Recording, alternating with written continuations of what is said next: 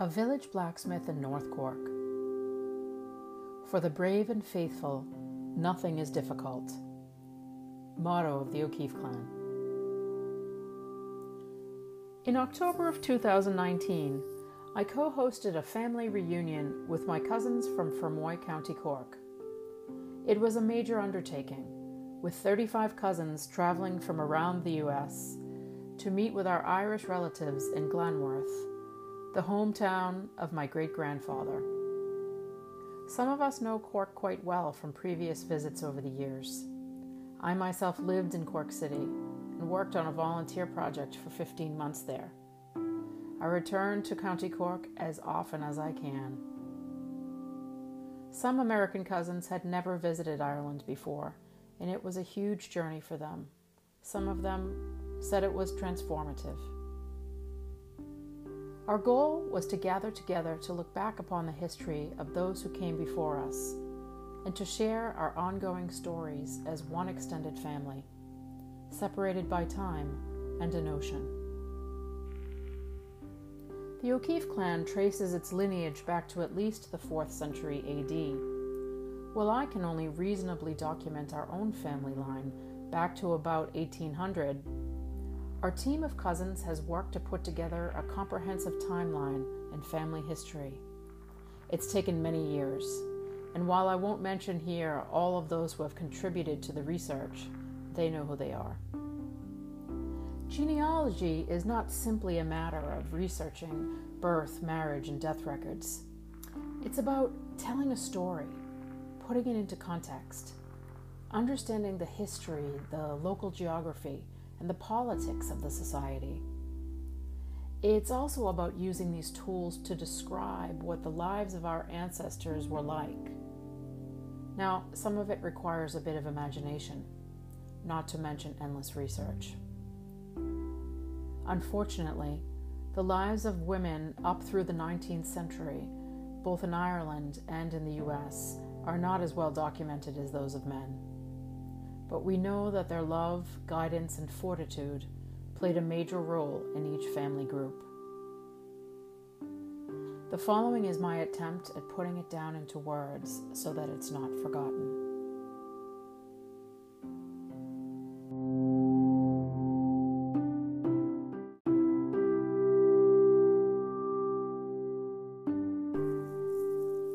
The art of the blacksmith is one that has been mythicized in Irish folklore since ancient times. One imagines the smith in his forge, practicing his trade, crafting items with the elements of fire. The blacksmith played a crucial role in traditional Irish village life, transforming metal into objects like nails, horseshoes, and wheels that were vital to everyday use. But he also forged weapons for war and defense. Immortalized in the famous poem The Forge by Seamus Heaney, the blacksmith, or Gow in Irish, was a valued member of the community. The forge was also a social place. People from the village would gather there to share news and discuss topics like politics and sports. The trade of the blacksmith was typically passed down through the generations. My second great-grandfather, Timothy O'Keeffe, was one in a long line of blacksmiths from North Cork. Timothy, or Thady as he was called, was born in January eighteen forty-six to Anne Leahy and Patrick O'Keeffe. His father Patrick was also a blacksmith, born about eighteen oh three.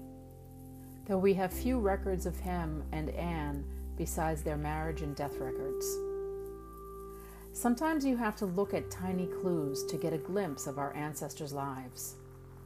I found two other traces of Patrick, including one in local court records, in the village of Carrigdownane, Kildorrery, showing he renewed a license for a black male Newfoundland dog in the eighteen seventies. I found several lines of this for a registration fee of two shillings. The other more significant finding comes from the valuable Griffith's valuation of eighteen fifty-three.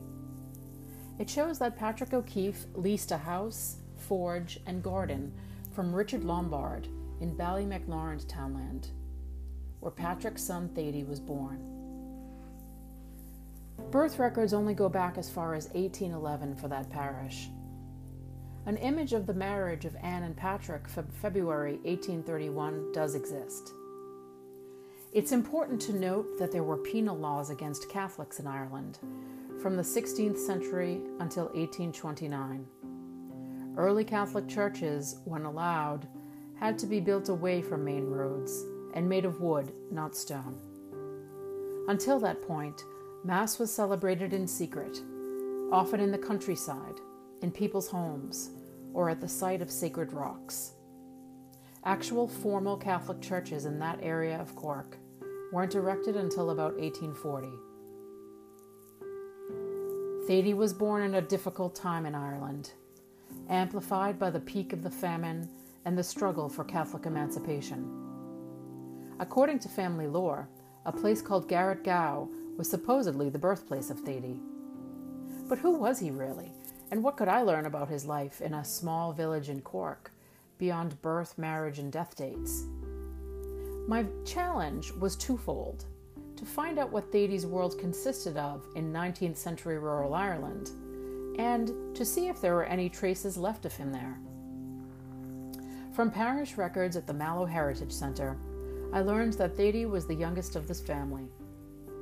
Through family records in Fermoy, I also found out that he worked in several forges, until eventually taking charge of his own.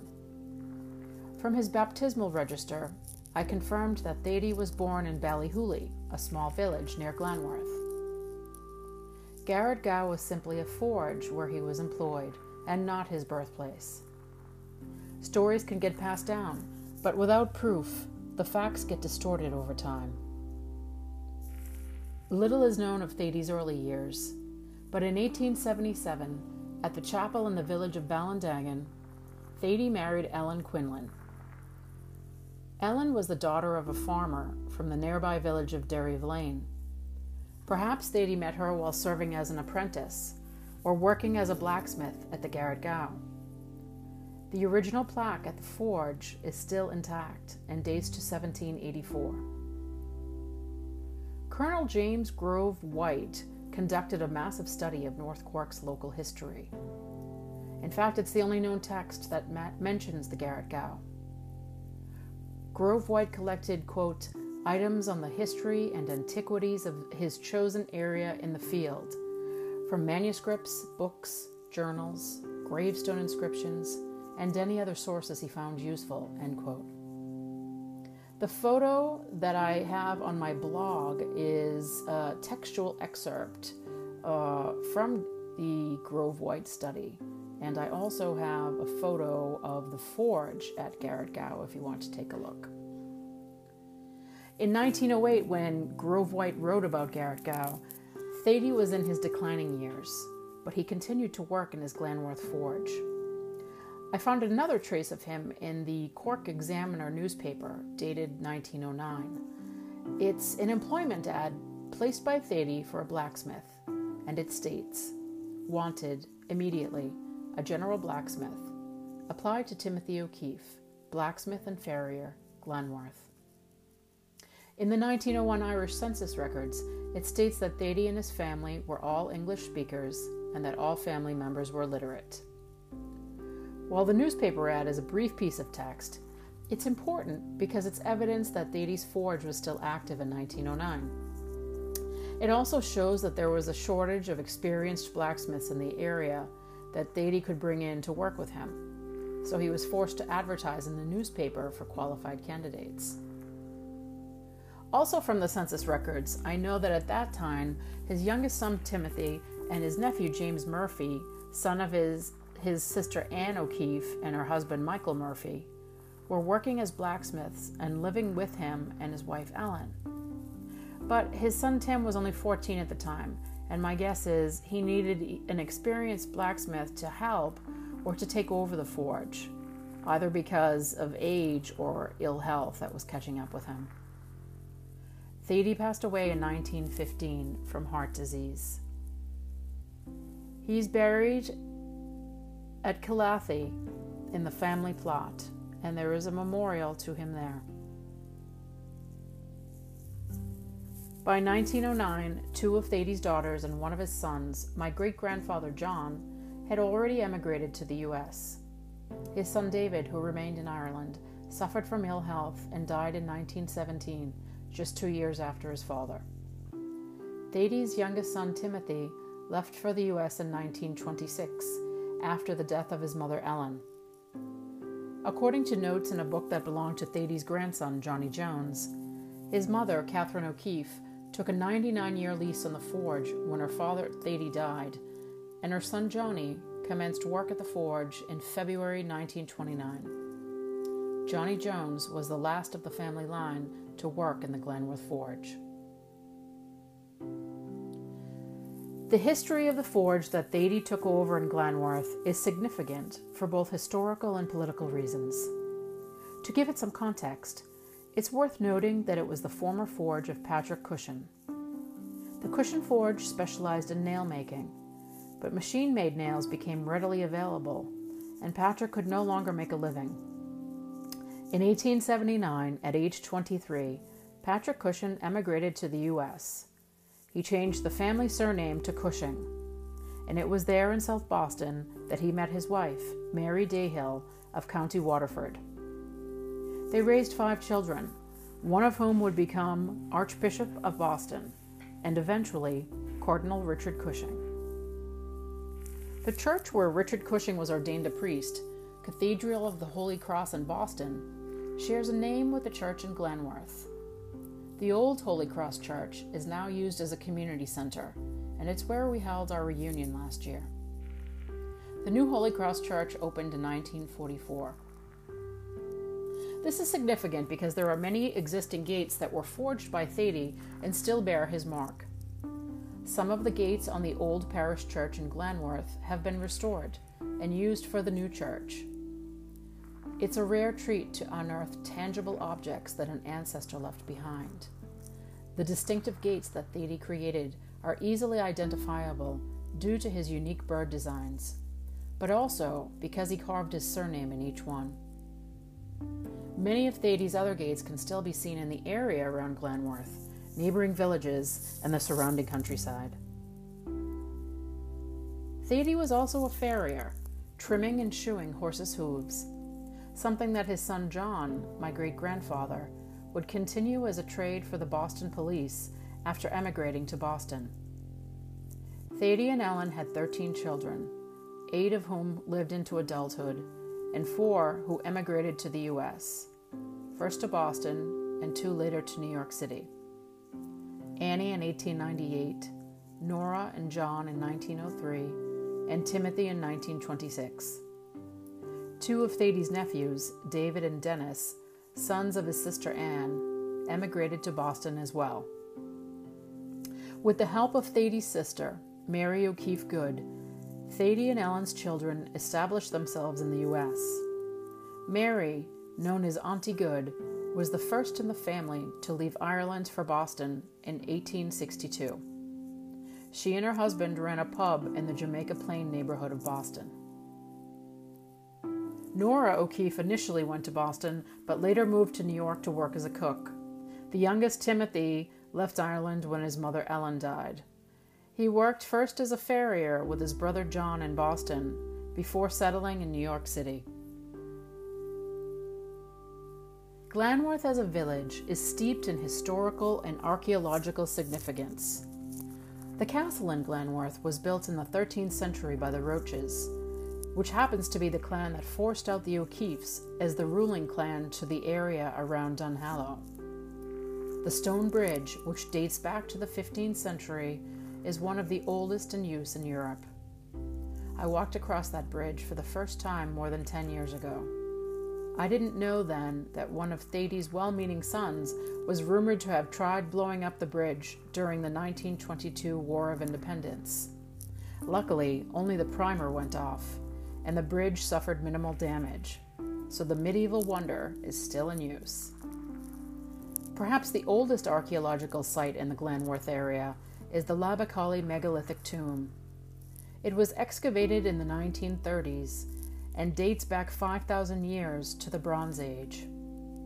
While the provenance of the tomb is unknown, it's one of the largest examples of its kind in Ireland and is the subject of much folklore. The family ties to Ireland remain strong to this day. The relationship between the O'Keeffe and Cushing families also continued on the other side of the Atlantic in South Boston, as Cardinal Cushing's sister Nellie was friend to Thady's son John and his wife Alice, and godmother to their son, my grandfather David. John's first cousin, David Murphy, was godfather to my grandfather, baptized in nineteen oh seven at Gate of Heaven Church in South Boston. On a historical note, Cardinal Richard Cushing was the officiant at John F. Kennedy and Jacqueline Bouvier's wedding and President Kennedy's funeral in nineteen sixty-three. Though the son of a humble village blacksmith, Richard Cushing became a cardinal. He returned on several occasions to Glanworth in the fifties and sixties to his father Patrick's native village, donating funds for the parish church and a new primary school. It would be named the Cushing Memorial School in memory of his father.